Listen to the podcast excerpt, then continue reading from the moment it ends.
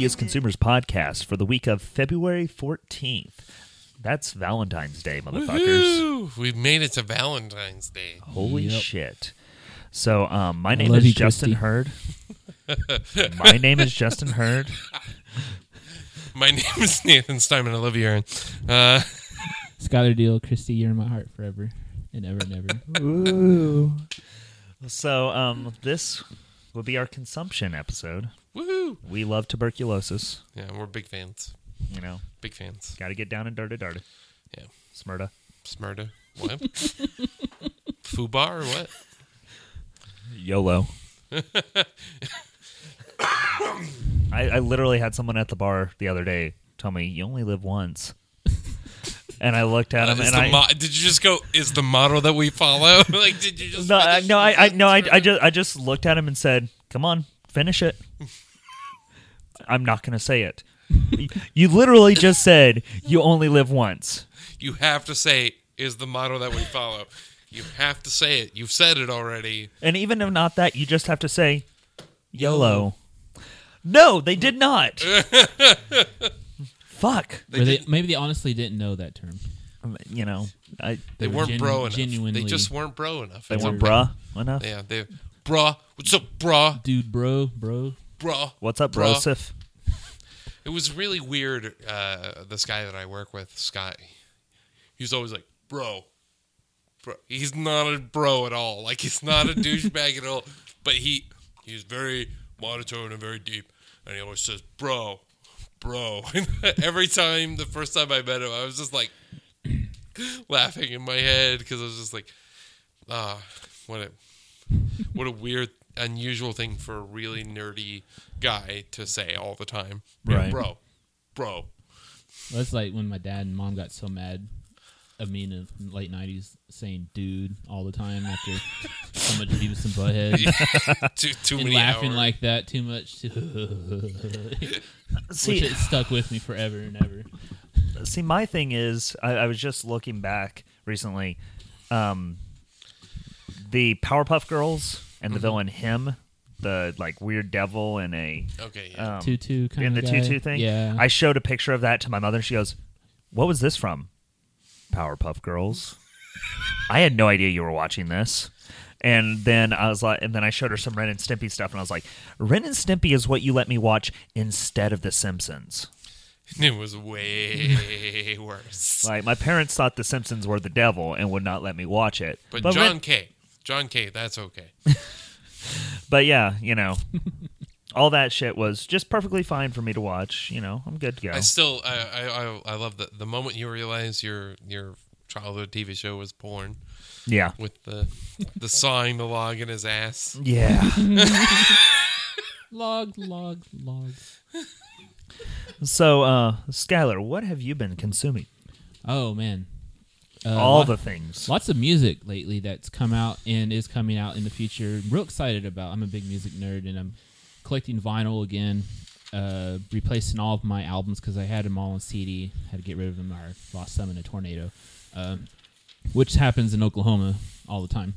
Yep. Uh, there's a band I like from New York. I think Brooklyn. They're called DIIV. Their band name is spelled all in caps D I I V, and they have a new uh, double album out called "Is the Is Are." Um, DIIV. Pretty. If you look, if you look them up on Google and you see what the band members look like, you'll probably roll your eyes. I didn't look up what they look like. I listened to the record and Well, it's very it's very er, I would say 1980s London, you know, Cure definitely the Cure, like Yeah. pornography album or something. uh, well, but even even kind of uh, yeah. The singer actually um, mentions some South African uh, guitar players that he likes a lot too. That kind Mm-hmm. of inspired him. They're just post punk. There's also dream pop and shoegaze and your oh yeah, typical total indie- dream. Yeah, Yeah. dream pop all over the place. and your indie hipster stuff. Which Well- when I said if you see what they look like, they look like guys who work at Pitchfork, probably, and Yeah. write those album reviews there. You you look at the picture Yeah. and it's, and it, and you literally just want to put a picture of rolling your eyes. You know, Uh, the singer, um, he's really cool actually. Uh, It's a guy. Yeah, I had no idea. the guy looks like Kurt Cobain, and he this guy is a model slash recovering drug heroin addict in real life too. So his album, a lot of the songs are actually about heroin addiction and recovery and stuff like that. Like you do. Yeah. Uh, the album just came out uh, Friday, actually, yesterday. It's their second album. And very good album, actually. You can put it in the background and just kind of do your thing and listen to it. It flows very nicely. Their first album was called Oshin, O S H I N. And this is a good follow up to it. Kind of more of the same, but better, you know? Kind of like the Strokes' first album, and then their second album is more of the same, but could be a little bit better than the first one. Yeah, I never liked the Strokes, but Oh. you know, Those first two Strokes albums are really good, I think. I think it's just the fact that like I had already discovered Lou Reed at that point. Mm. I, Oh, I didn't- Velvet Underground and all that. You were well, just also it. just Lou Reed in general. So yeah. like I had discovered Lou Reed at that point, and I was like, yeah, I'm good. no thanks, Strokes. so DIIV's album also um, Deftones released a single uh, on a BBC radio show, and the single's called Prayers slash Triangles or Triangle, and um, I actually sent a link to it to you, Nathan, didn't Yes. didn't I? It's the it's a new song from their album caught, titled Gore. Which is a picture of birds flying. Yeah, a bunch of flamingos on it. Pretty cool, actually. I think. Um, it's a it's a follow up to their last album called Koi no Yokan, which is a follow up to Diamond Eyes, which was the first album they made um, After, after Chi. Chi was in his coma. They were so, okay. Deftones made uh, five albums with Chi. The last song they made with him was Saturday Night Wrist, and then they were working on one after that called Eros, E R O S. But he got in his tragic car wreck and was in a coma, and then he passed away. But they recruited um, the guy uh, Sergio. He was the bass player in his band called Quicksand, they, who were kind of like a post-hardcore band, and they had members from Gorilla Biscuits in it. So don't they have a good connection there. And he played bass for them back in the past, so he helped them record Diamond Eyes, and then they did Koi no Yokan, and now Gore. And it's kind of taken all of their their styles that they dip into all the time, like dream pop, shoegaze. Um, the the new Yeah. the the track definitely reminds me of like a more mature version of kind of stuff from Adrenaline. Yeah. And Deftones, when they experiment and do what people call their pretty weird slow songs, is honestly my favorite parts of the band, which is what got me into him in the first place because the first song I ever heard by him was called Digital Bath off the White Pony album. Yeah. Until later on in life when I finally heard My Own Summer the very first time and I realized, oh, I heard that song before, but I didn't know that who Deftones were. and then actually, I, never mind. I won't Of course, an Adrenaline, you know, connects to like the beginnings of Yeah. Soulfly with Max Cavalera and stuff. Yeah, I was gonna say I didn't want to mention it, but I will. I went and watched Linkin Park back in like 2002, and they covered My Own Summer. They're like, y'all know Deftones, yo, yeah. And then they play the song, and I don't remember it being good, but I don't I know. can't imagine, but that's my feelings about Linkin Park. I can't imagine anything Linkin Park doing it being good, but There was one song I like called "Over." I think it's called "Over My I, Head." I or- understand that like other people at this table, specifically Justin, uh, like things that I don't like, and I'm totally okay with that. Is it called "Over My Head" or "Place for My Head" off their first Place album? for my head. That song was pretty awesome. I thought. I like the first album. Honestly, my favorite is Reanimation, where they Is that do their s- that- remixed That's the remix album where they do stuff with hey Jay Gordon and um, Aaron Lewis and I've probably never heard that. Jonathan Davis. Like they go back through and do you know and actually get real rappers to do verses on the songs. Good and job. cha- change them around and everything. Um, but well, yeah. I d I I, will say there's one thing I like they do, and it's on the Handsome Boy Modeling School record, and it's one track that they collaborated with a shit ton of people on. Yeah. That's about the kind of transition from hip hop, hip hop to rock and roll slash hip hop of the day, the kind of nu metal, rap rock kind of. But also uses like Vivaldi samples and you know like right, right. you know it's a very I- intriguing little piece. Yeah. But So that Deftones album will come out uh, in April, I think on the eighth, and I'm gonna try to hurry and pre-order the double vinyl album that's like got only 3,500 copies they're making on their website. Um, but it just kind of leads into like a whole bunch of music coming out this year. You just told me new Nine Inch Nails album apparently coming out. Yeah. Tool might make a new album. Radiohead's definitely having a new album coming out. And this is their first in a couple of years, so Yeah, so I'm excited about that. And they'll probably tour here like in the summer, I think. I might actually. Hopefully, y'all get to actually see Radiohead. Yeah, my wife asked me today. She wants to see him again because me and her went to watch him in, in Dallas on the King of Limbs tour, and that was the second time I've seen him in Dallas.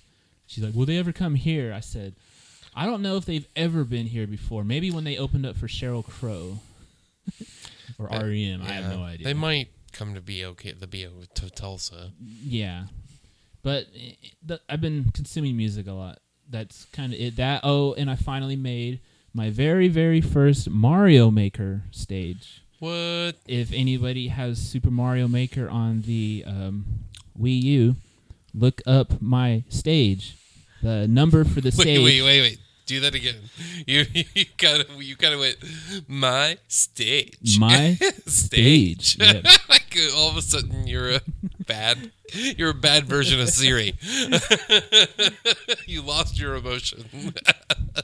Um, my name on Nintendo Network is Eat Dogs, all one word, lowercase.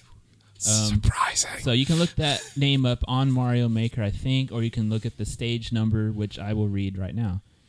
And the the letters are all in caps. So letter B, number five, number zero, letter B, dash zero zero zero zero dash zero one, letter B, letter D dash six A five seven. I know you didn't mean that to be funny, but it just after you went zero zero dash zero zero like you're reading like you're reading off a credit card number. I You're order stuff se- online with my credit cards quite a bit, and sometimes my words don't sound that well. Anyway, the name of the stage is Tower of Rabble. Rabble, rabble, rabble, rabble. You can record sounds on the game, but unfortunately, I don't think Nintendo will let you put those recorded sounds online when you upload the stage because they don't want people cursing every time you hit a jump block and it yells, ah, you know. They, they don't want to yell fuck Yeah. every time you it's a block. it's a kind of like a maze like stage, and you can play Captain Toad in it if you get the secret costume mushroom in it. interesting. Tower of Rabble. That's what I've been consuming. I spent last night. I started playing it and making a stage. It was like six hours later, and I'm done at like 1.30 in the morning. Holy upload, jeez. but you have to beat the stage first on your own before you can upload the level. So That's a pretty good rule. yeah, because there's some guys who make Kaizo Mario levels, which are insane possible like levels. And this one guy I remember spent eight hours trying to beat his own level to upload it on there. Holy It's shit. called it's like called Pit of Pain Pangea or something weird like that. But anyway, that's what I've been consuming. That's it. Woo! Zero zero dash zero zero. There's the title of the episode right there. zero zero dash zero zero. Um, so uh, what I've been consuming. Um, this is Nathan, by the way. So I rewatched Jackie Brown for the first time in a Oh, long I love that movie so much. uh, for those of you that are not familiar, it's a 1997 Quentin Tarantino film. Honestly, it is my favorite Quentin Tarantino film. I think it's starting to become one of my favorites. I still think that Inglourious is up there, and Pulp Fiction is just still number one for me right now. But it's definitely, I think it's outpaced Kill Bill at this point Wow. because Kill Bill, well, Kill Bill is such a pastiche of so many different things. Where Inglourious Basterds is a more direct, you know, story. Uh, same with with Jackie Brown. It's a much more direct. Where with uh, Kill Bill, he it gets more abstract. There's more of the the nonlinear storytelling, like in Pulp Fiction. Uh, more of the nonlinear storytelling, like you get in uh, some of Django, and even to a certain extent in Hateful Eight. But it's a adaptation. It's the only direct adaptation he's done of a novel by Elmore Leonard called Rum Punch. He was actually originally supposed to direct one of. Uh, he and Roger had brought the rights to three different uh, Elmore Leonard novels, and he was originally going to do one called like Kick Stop or something like that. But he reread Rum Punch and was like, "Nope, doing this one." So this is here's the one thing I will say about Quentin Tarantino movies. Even though you know that there's name actors and you know the name actors, you remember a lot of the characters' names. Right. You know, he he writes they say them enough in the movie, but they're also like very distinct. I actually think that Ordell Robbie is one of the best. Yeah, I was about to say Ordell. Yeah, like Ordell is one of his best Samuel. Jackson characters. Uh, I like that there was a reference to that's some repugnant shit, you know, from uh, from Pulp Fiction. There was, but like the Ordell character is so magnetic. Like you see why people trust him when they shouldn't. You know, like he just Samuel Jackson gets that across. In the kind of opposite way, he plays the John Shaft character in Shaft Right. from like the next year. You know, Ordell is just this such a natural. The the person that surprised me in that movie was fucking Robert De Niro playing Lewis. Right. Yeah. Rewatching it, I was like, at first it it really took me till like halfway through the movie. As I was like, man, Robert De Niro doesn't want to be in this movie, and then I realized, oh no, Robert De Niro's acting. like I was, I was so take. It's not his typical Robert De Niro performance. Like, Yeah. and and it's not a Martin Scorsese film, so which he's done different performances in different Martin Scorsese films, but Right. it's not the typical Robert De Niro performance. Um, now, the person that I was totally forgot was in this movie was Michael Bowen, the guy that plays Buck and I like to fuck and uh, in Kill Bill. Uh, he totally like he he he, does, he has some great scenes with Michael Keaton, great scenes with Pam Grier as Jackie Brown. Michael Keaton's Ray character. I didn't know this, but apparently they did contract stuff where because Out of Sight was made like two years later. Right. Same character. Same character portrayed by Michael Keaton. Also, they like they did a bunch of contract stuff just just so he could re- reprise that role. Oh yeah. Talk about a soundtrack fucking movie. Oh, I'm Oh, not yeah. even joking. Yeah. I mean, definitely. all up and down. Like the soundtrack, the De- Delfonics track is mm-hmm. is. I hate it's. It's one of the few times that the concept of the leitmotif has been like appropriately used as a, a movie because it describes a sound, a setting, a relationship between characters. Because even when Ordell gets in the car and it's playing, and he's like, "I didn't know you liked the Delfonics," because he knows, he knows who likes the Delfonics, and it's Jackie Brown, you know, Yeah. not Max Cherry. Um, Robert Forster's amazing. The fact that we get to see the the pass off of the money from three different perspectives. It's the only nonlinear element in the whole movie, and it works completely. Right. Yeah. The fact that you, I wish more films explored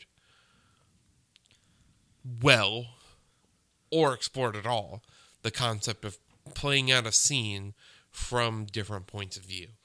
Especially, even when it doesn't really set it up in the movie, you follow the different characters. You follow Ordell for a while. You know, you follow Jackie for a while. You follow Max Cherry for a while. You get little uh, bits and pieces, little music thing.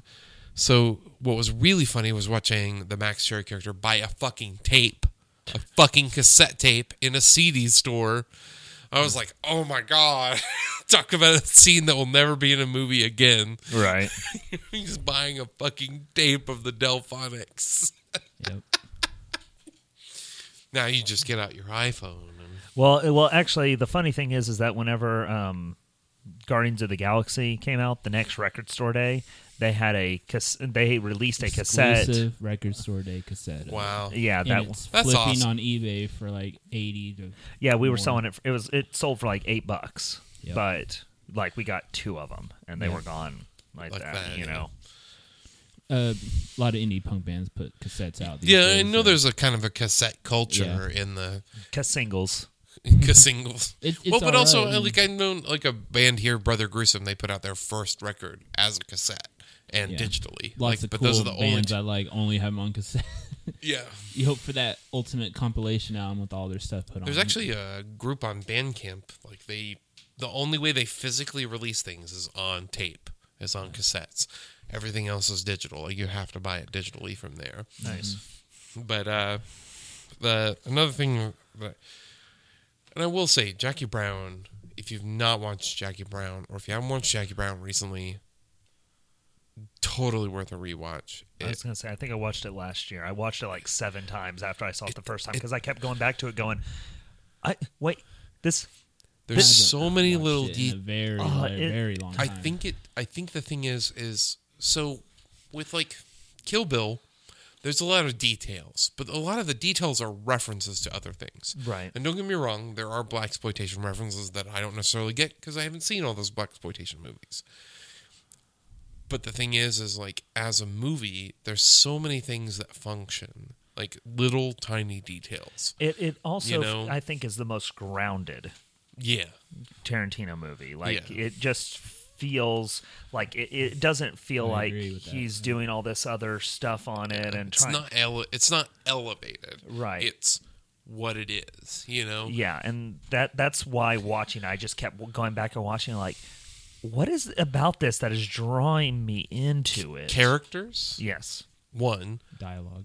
I well love the dialogue di- the it. dialogues every Yeah, every one of his movies the thing that sucks you in is the what the is the way the characters talk but this is one of those movies where just the characters themselves are magnetic the performances are really magnetic the music is really magnetic and but the thing is is also the fact that how understated That was that was going to be Michael my Keaton is so understated as Ray in this movie. He's not even in the movie that much, but he's so understated.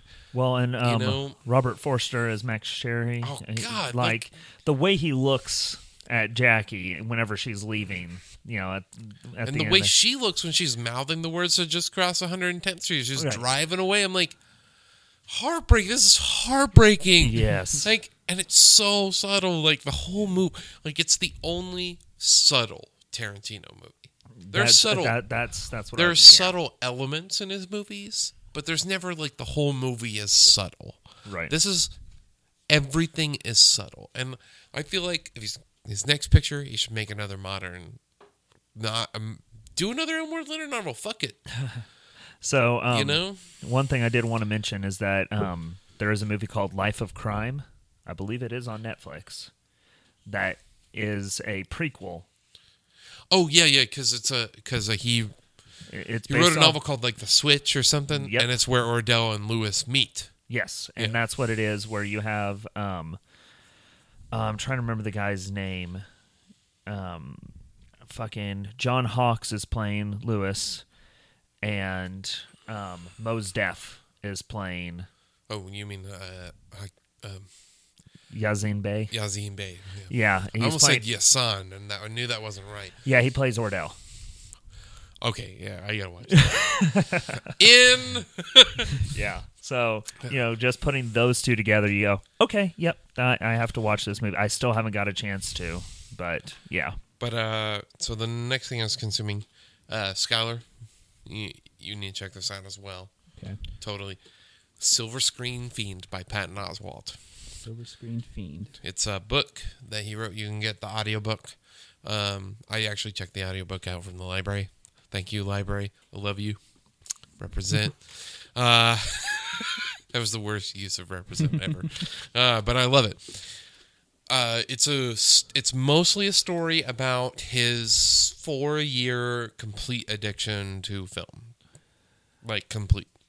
You know, in some ways, Justin, you probably when you read it, you'll be like, I this is uh, I live this. yeah, Except it was horror movies, not art movies. right, you know? right. But I'm still li- I'm still living this. I know, but I'm saying like, but so deep. Like you're watching hundreds of movies. right? you know, keeping you. But he's like got this record record of it because he's going through these couple of books, notating when he's seeing films and stuff. Uh, but the most interesting thing about the book to me is the concept that he introduces called the Night Cafe. This is named after a Vincent Van Gogh painting, where instead of painting something he saw really in the world, he paint Gauguin was like paint something from your memory, and he paints the night cafe. And Gauguin actually painted the night cafe in the day as well. But the thing is, the concept of the night cafe is a place that after you leave it, you are forever changed, like your Coachella story. Yeah. Whether it's positive or negative, You are forever changed. there was a night cafe for you. You changed your entire life because of what you went through. Whether you know, it's always it's always for even re- realistically, uh, this last year with your divorce is in some ways a night cafe for you.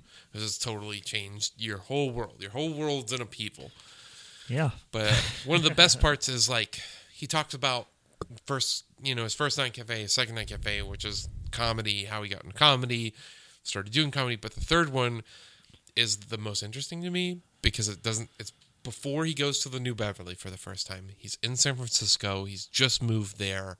He's broke. He's think he's been a comedian for four years. He's thinking I'm going to do this, and he walks into this. Uh, walks into this comedy club and gets completely blown away by 30 comics on an open mic or by 17 comics on an open mic just like and completely bombs his set. Mm-hmm. Because he's not in any way doing and like he and his friend like went to eat afterwards and just tore the jokes out of their notebooks and started over. And like but just the I and I feel like I've had a personal night. I've had at least two or three different personal night cafes because if I hadn't at 17 years old, I hadn't gone to Galileo's.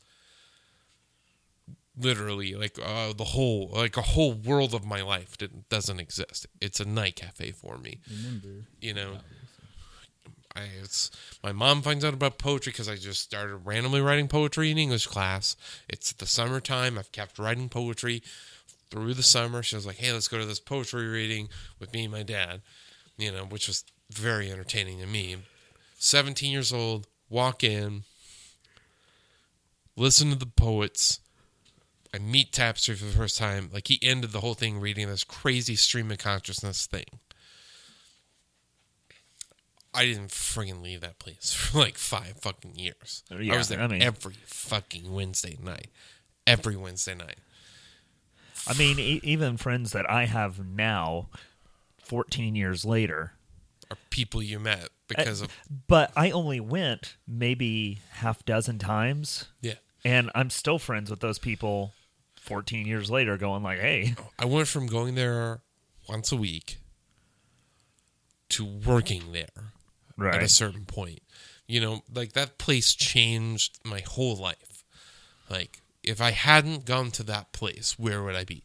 I never would have met Shane Koyczan. I never would have met Mike McGee. I never would have met Derrick Brown. I never would have met Buddy Wakefield. I never would have gotten into that whole slam poetry thing, which I mean would have affected your life. yeah, too. totally, yeah." You know, Um, like, the- like, like I, I, I can think of a, a dozen people that because you introduced me to Shane Koyczan and Mike McGee, I introduced them, which also helped them win competitions in high Yeah. school based off of doing their Yeah. poetry. yeah. like I, it just it just spirals out from there. Yeah. It's it's insane how much Galileo's affected, even for the limited amount of time that I went there. Yeah, and like, and that's one of those things that, like, of any point that I can point, you know, there's other points I could I could go about and stuff, but like that was a complete and utter night cafe for me, and like it totally resonated with me when he was talking about it, just like that whole idea. But uh the other thing is like those concepts of like becoming obsessed, being a completist being distracted by the thing you're obsessed with that you can't really create. Like, even though you want to move into the world of, like, he talks about wanting to be a director. And so he's studying film. But he gets to the point where he's watching, he's so obsessed with movies, he's not really making the leap. He's starting to act in movies and starting to be in stuff, but, like, he hasn't really, he's not getting behind the camera. He's not learning the craft. Right. You, he's not filming the things. You know, he's not taking that next step. And I feel like that's such a thing that happens to so many of us is we become completists. We've got all these books we got to read. We got to these things we got to watch. We got all these this things we got to listen to that we never fucking create. Lots of games. We're so fucking distracted by our own obsessions that we don't create. And like that's but that's what we want to do. But the thing also is, is with a lot of these type of um, pursuits, you have to, You have to have a knowledge. yeah, you, know? have you have to ingest it to be able to create it effectively. Yeah. uh, you know, and that's one of those kind of weird things for me personally as a writer. Like my night cafe is going to Moore Norman Technology and taking classes with Mel Odom and writing my first book in three months because of his direction. You know, as much as he and I disagree about a lot of things. He pushed you to the point that you were able to do this. Right. Like the the weird thing is is that my goal at that time was to finish a novel in ten years. Like I didn't want to be the person to finish to take ten years to write a novel. So up to nine years would have been good for me. Yeah. I finished it in three fucking months. Okay, cool. Yeah, I stopped going to college because of that. Because I don't need a you know degree to be able to write novels. Found that out. But yeah, I I can just completely see that whole entire thing spiraling out there. But my thing is is with writing, I mostly read horror novels. I write fantasy. Yeah. What the fuck? Well, but also like think about like the types of tropes and stuff that you're ingesting uh, are affecting your your ab- your absorption, but also regurgitation of fantasy. Because you're going to look at it through a different lens, because you're bringing the different lens to the table. You Right. know, like you're not just passively sitting. You know, you're you're t- you're taking the aggressive point, but that's the the thing is like without the thing that's missing from the story is a lot of the cast of characters. He introduces yeah yeah Louis and like these are a lot of my friends and stuff, but like what's missing is a lot of the like. So what were your conversations about movies with Louis while he's making movies? Right. while he's making short film after short film, making Pootie Tang. You know, what was that like being like, you're sitting here and like he talks a little bit about like, but he's, but what is that like of like, what movies were you like, hey, you should check these out? Because, you know, what was that conversation? What was that? I want this book to go so much deeper into the world of those friends, you know? And it doesn't, but it, but that's okay but the direct correlation the other the other thing that i directly recently ingested was a documentary called electric boogaloo which is on netflix Uh yes, I The need to watch that. story of cannon films it's made by mark hartley uh, so cannon films was started by menachem golan and yoram globus for those of us if you're over the age of 25 you probably know who Cannon Films is. Just because they were the films you saw in the video store all the time. They were in every video store you went to.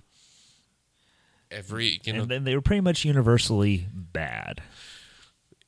there are there not all, but there's a lot of schlock. There's a lot of shit in that in that Cannon Films catalog. If you've seen any '80s Chuck Norris movie, any of the early Jean Claude Van Damme's, any of the late '80s Rocky or, or Sylvester Stallone, and if you've seen any of the Death, Death Wish sequels, you have seen a Cannon film. I mean, the, the low quality, most of them are exploitation films. There was more nudity in this documentary than I saw in documentaries I've seen about pornography. I mean, there's so much nudity compared to like, like just because it was a part of the exploitive aspect. But the other weird part is occasionally they would make art movies. Barfly is a fucking cannon film. But I dislike Barfly so much. You can dislike it. like I'm not saying it's a great movie, but yeah. compared to like fucking Delta Force, it's goddamn Gone with the Wind. you know, Well, compared to uh, fucking the He-Man. Masters, of the Universe. yeah. yeah. Here's the weird part. Okay, so the one thing that I watch is seeing the type of special effects again after this years and years of just being inundated with CG. It was really nice to see the the laser weird colored light effects, the weird I, I actually I think it's called Inner Space. It's a Tobe Hooper movie. I want to see it now. like seeing the seeing the fucking effects they were doing in the mid '80s, and that's the other thing is like Tobe Hooper was a key part of he, a lot of his movies from the '80s are all cannon films, but also you know movies like Bloodsport. There's a movie that everyone knows just because it was a popular film Right. called Superman 4 The Quest for Peace. That was a fucking cannon film.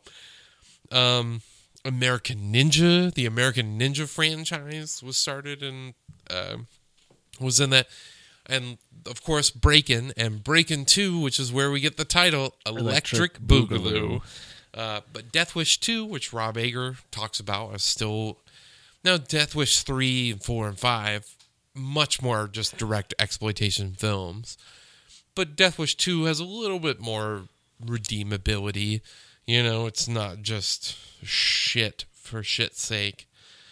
But they also made they made a fucking Godard movie that's I mean it's not well liked, but they made one. they made one of Cassavetes' last films. Uh, they made one of uh, fucking Norman Mailer's only films. I mean, they fucking no matter what, no matter what, they threw they took the fucking they took the fucking shit. They threw it against the fucking wall. Right. No matter what, Menachem and Yoram made movies. They didn't. They may not have made fucking great movies, but how many of us in this room fucking made a movie at this point? Right. You know, it's like the fact that there's a hundred films on that cannon list. Not all of them are very good, you know, but like, but they still hearing, did it. Hearing that they did Barfly alone makes me want to watch the documentary, just because I'm a pretty big Bukowski fan. I'm a huge fan of the remake Factotum, and then you know seeing Barfly and kind of seeing how it falls off at the end, just kind of going ah okay I, still need to read Hollywood his book about them making in Barfly. okay yeah I haven't It's it's a fictional story, fictional Quote, story about a writer whose mo- book gets turned into a movie. Yeah, but uh, that's what I've been consuming. So, Justin, what have you been consuming? Um well first thing is a movie called The Canal. The Canal. Yes, it's a horror movie. Okay. Um, surprise, surprise. Very much. I, I never would have expected you to watch a single frame of hor- of a horror movie. Yeah, ever. especially by myself. I mean, just yeah. Ooh. um, it's um, it's one of those kind of shocking indie horror movies that you just totally did not. You you kind of go into and just go, okay, this is going to be whatever, but um, the idea behind it is it's about a film archivist. Um, he moves into this house where some basically he moves into this house with his family five years later he's got a kid and gets delivered some footage that shows um, that murders took place in his house a hundred years before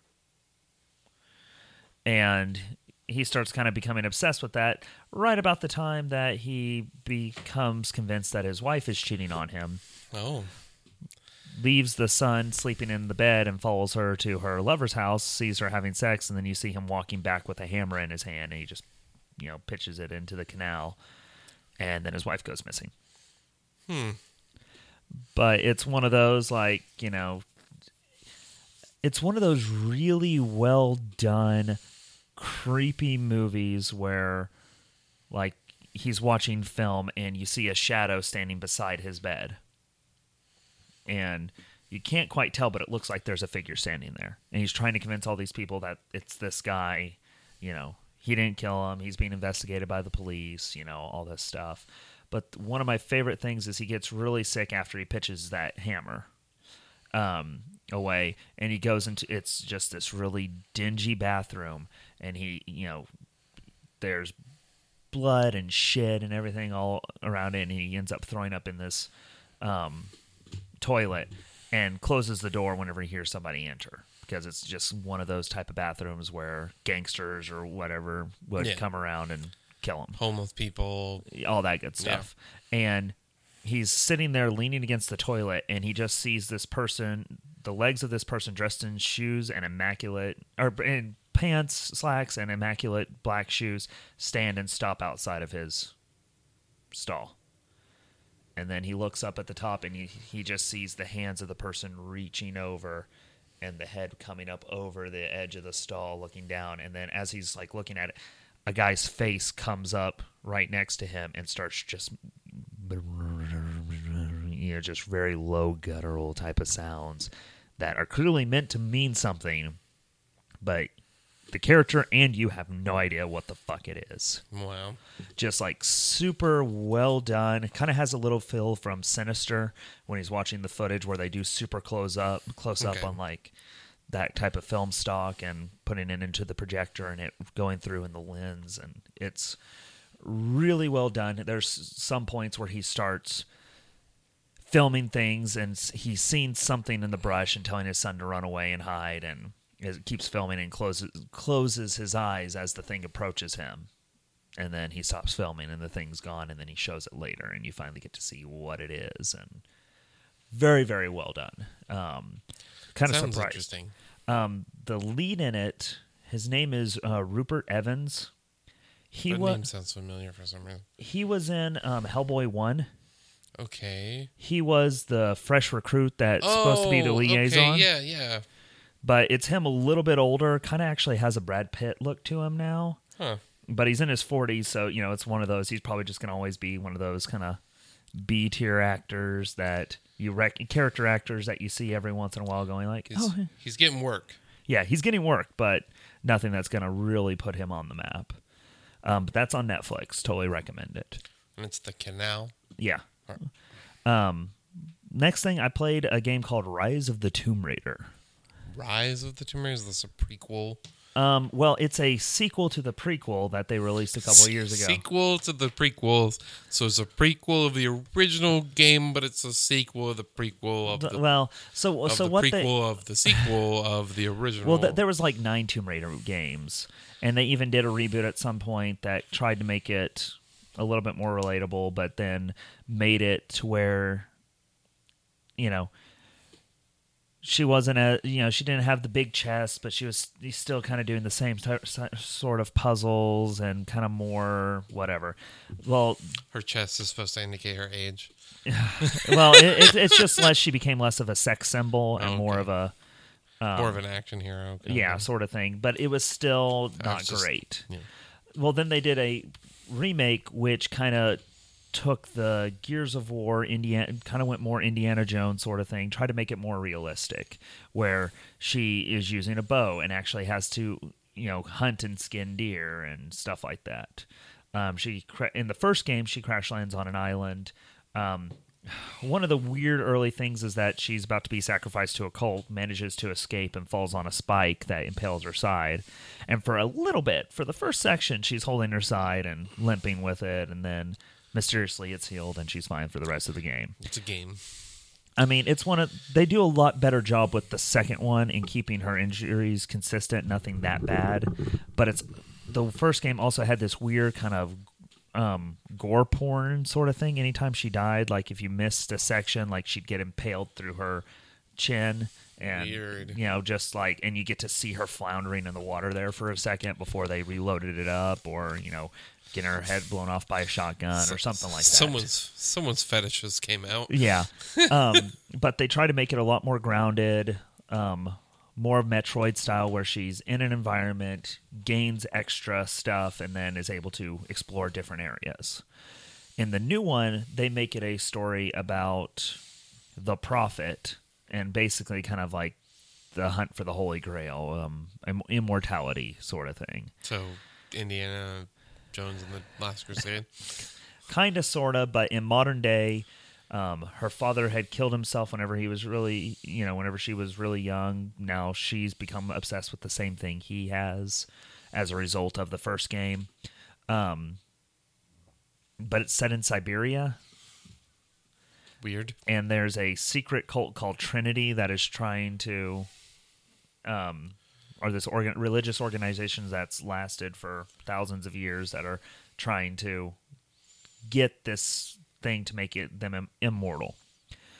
Um, one of the cool aspects of it is that they have basically she there's these villagers there that they have the leader who hey spoiler turns out to be the prophet and had been you know lying to everybody saying you know saying oh yeah it's a spiritual object. We got to protect it sort of thing. Nobody realizes he's immortal and it's like well it's more it's not a spiritual object it's not necessarily scientific either but you know there's Okay. a whole army of people from roman times that are called the deathless ones Okay. which is kind of then they protect it. So it's really interesting kind of the way it goes. The thing about both of the games is that she murders hundreds of people cuz cuz it's a video game.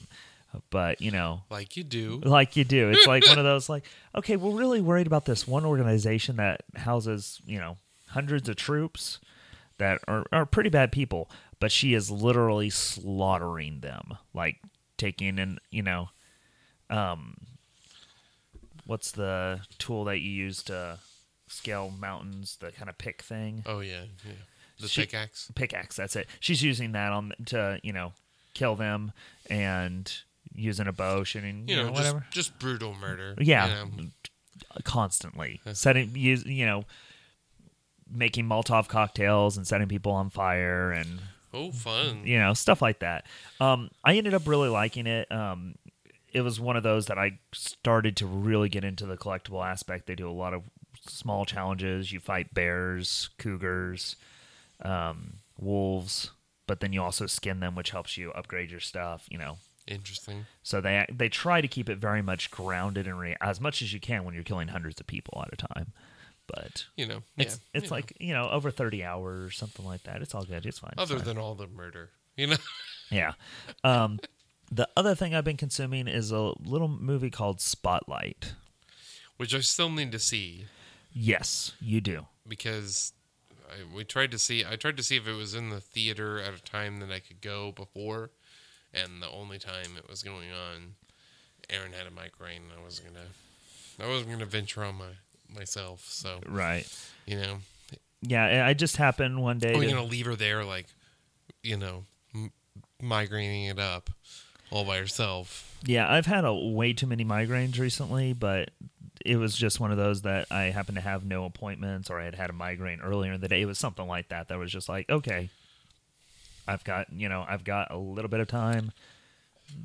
I'm gonna go see this real quick. So, um, Speaking of Michael Keaton, since we- Speaking of Michael Keaton, um, the storyline of Spotlight is, or it revolves around the specialized team of reporters that uncovered the, um, Catholic Church protecting yeah, pedophiles, basically. yeah, the whole um, Pre-scandal. pre-scandal. Like, is it 98 or 99? I can't remember. Um, it actually was um, um, early 2000s. Early they they found out about it in July of 2001. Okay, because I, I remember the story breaking.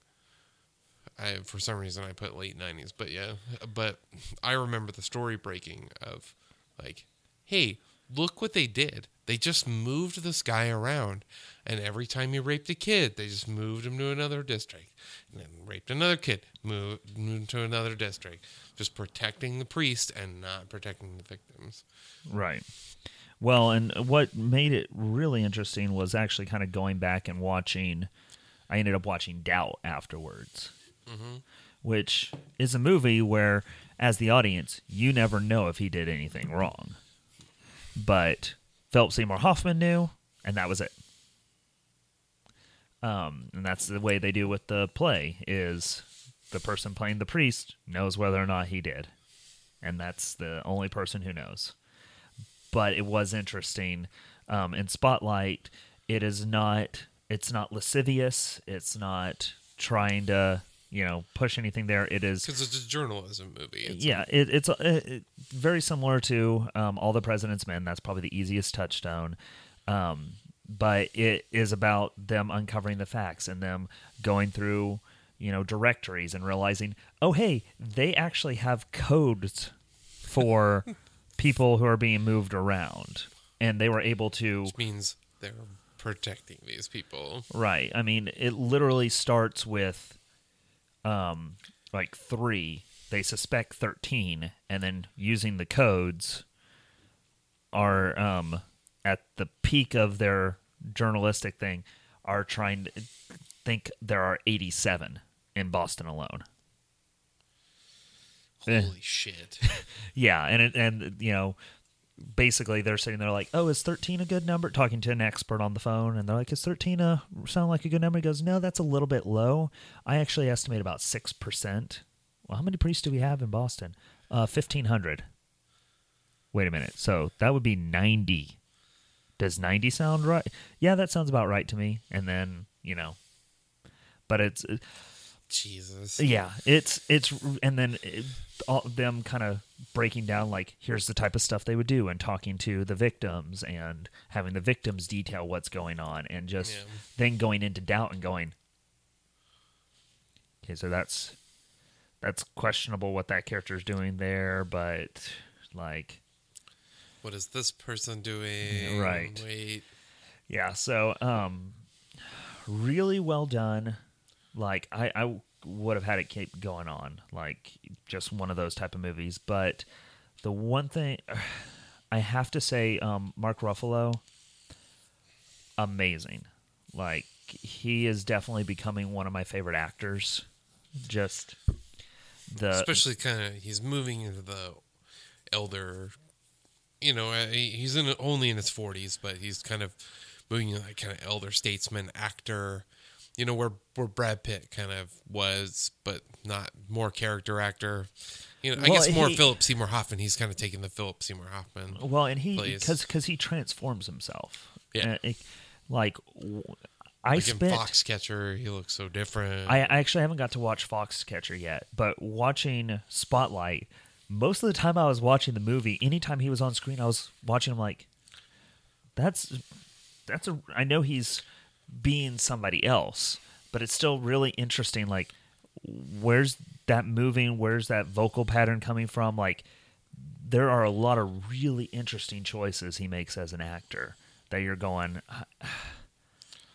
I, I I listened to the Fresh Air interview with Okay. the one of the journalists and uh, the director, and he talks about how it was really weird to like you'd hang out with these actors, and in a couple weeks they're they've picked up every mannerism, every little. Every little thing you do, like they're doing it, like, and you're like noticing all the stuff you do.